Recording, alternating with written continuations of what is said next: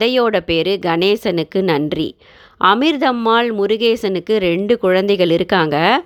பிழைக்க வழி இல்லாத காரணத்தினால மில்ட்ரியில் சேர்ந்துடுறதா சொல்லிட்டு முருகேசன் வடநாட்டுக்கு போயிடுறாரு. பணமும் அனுப்புறதில்ல. அமிர்தம்மாளுக்கு கல்வி அறிவும் கிடையாது. பரம ஏழை வேற. தன்னோட தாய் வீடான பொன்பதிக்கு வந்துடுறாங்க அமிர்தம்மாள். பொன்பதி மிக மிக பின்தங்கிய ஒரு கிராமம்.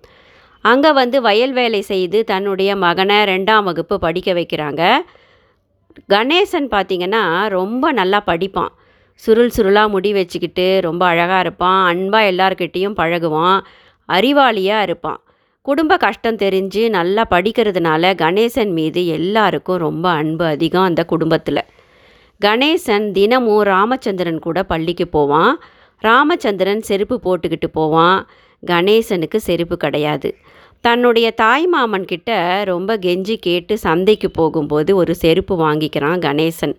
ரொம்ப லூஸாக தான் இருக்குது அந்த செருப்பு. இருந்தாலும் மறுநாள் பள்ளிக்கூடத்துக்கு ரொம்ப ஆசையாக அந்த செருப்பை போட்டுக்கிட்டு டப்பு டப்புன்னு நடந்து வரான். ராமச்சந்திரனோட வீட்டு முன்னாடி நின்று ராமச்சந்திரனை பள்ளிக்கு கூப்பிடுறான். ராமச்சந்திரனோட தாத்தா வெளியே வராரு. கணேசனை பார்த்த உடனே அவருக்கு கோபம் அதிகமாகி கணேசனோட காதை பிடிச்சி நல்லா திருகி விட்டுடுறாரு ஏண்டா செருப்பை கழட்டுடா. செருப்பை கட்டி கையிலிடு இந்த தெரு வழியாக நீங்களாம் செருப்பு போட்டுக்கிட்டு போக முடியாதுன்னு தெரியாதா உனக்கு? கீழ்ஜாதி பசங்கள்லாம் செருப்பு போட்டுக்கிட்டு நடக்கக்கூடாது. உங்கள் அம்மா சொல்லி கொடுக்கலையா? கழட்டு கழட்டு. அப்படின்னு கடுமையாக அவர் பேசின உடனே கணேசன் ஓன்னு அழ ஆரம்பிச்சிடுறான். கணேசனோட அழுகையை கேட்டு அமிர்தம் ஓடி வரா. ஐயா எங்களை மாதிரி பெரியவங்க தான் இந்த தெரு வழியாக செருப்பு போட்டுக்கிட்டு போகக்கூடாதுன்னு சொல்கிறீங்க இந்த பிஞ்சு குழந்த கூடவா போட்டுக்கிட்டு போகக்கூடாது? மதியம் பள்ளி விட்டு வரும்போது காலெல்லாம் வெந்து போகுதுயா குழந்தைக்கு?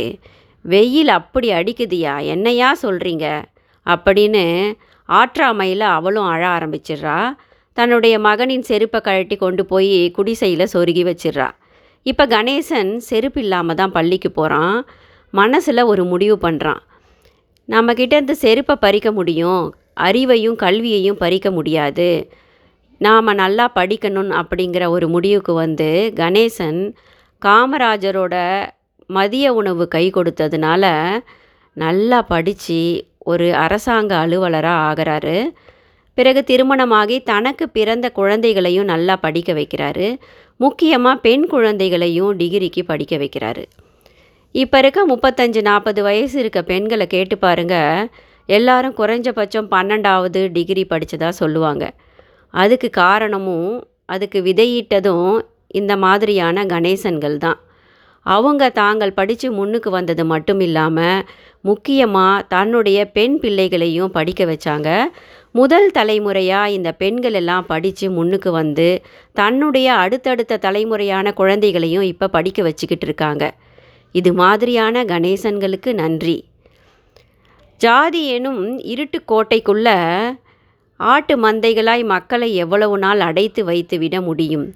கல்வி எனும் ஒளி வந்தவுடன் ஜாதி கொடுமைகள் தானே அழிந்துவிட்டன நன்றி.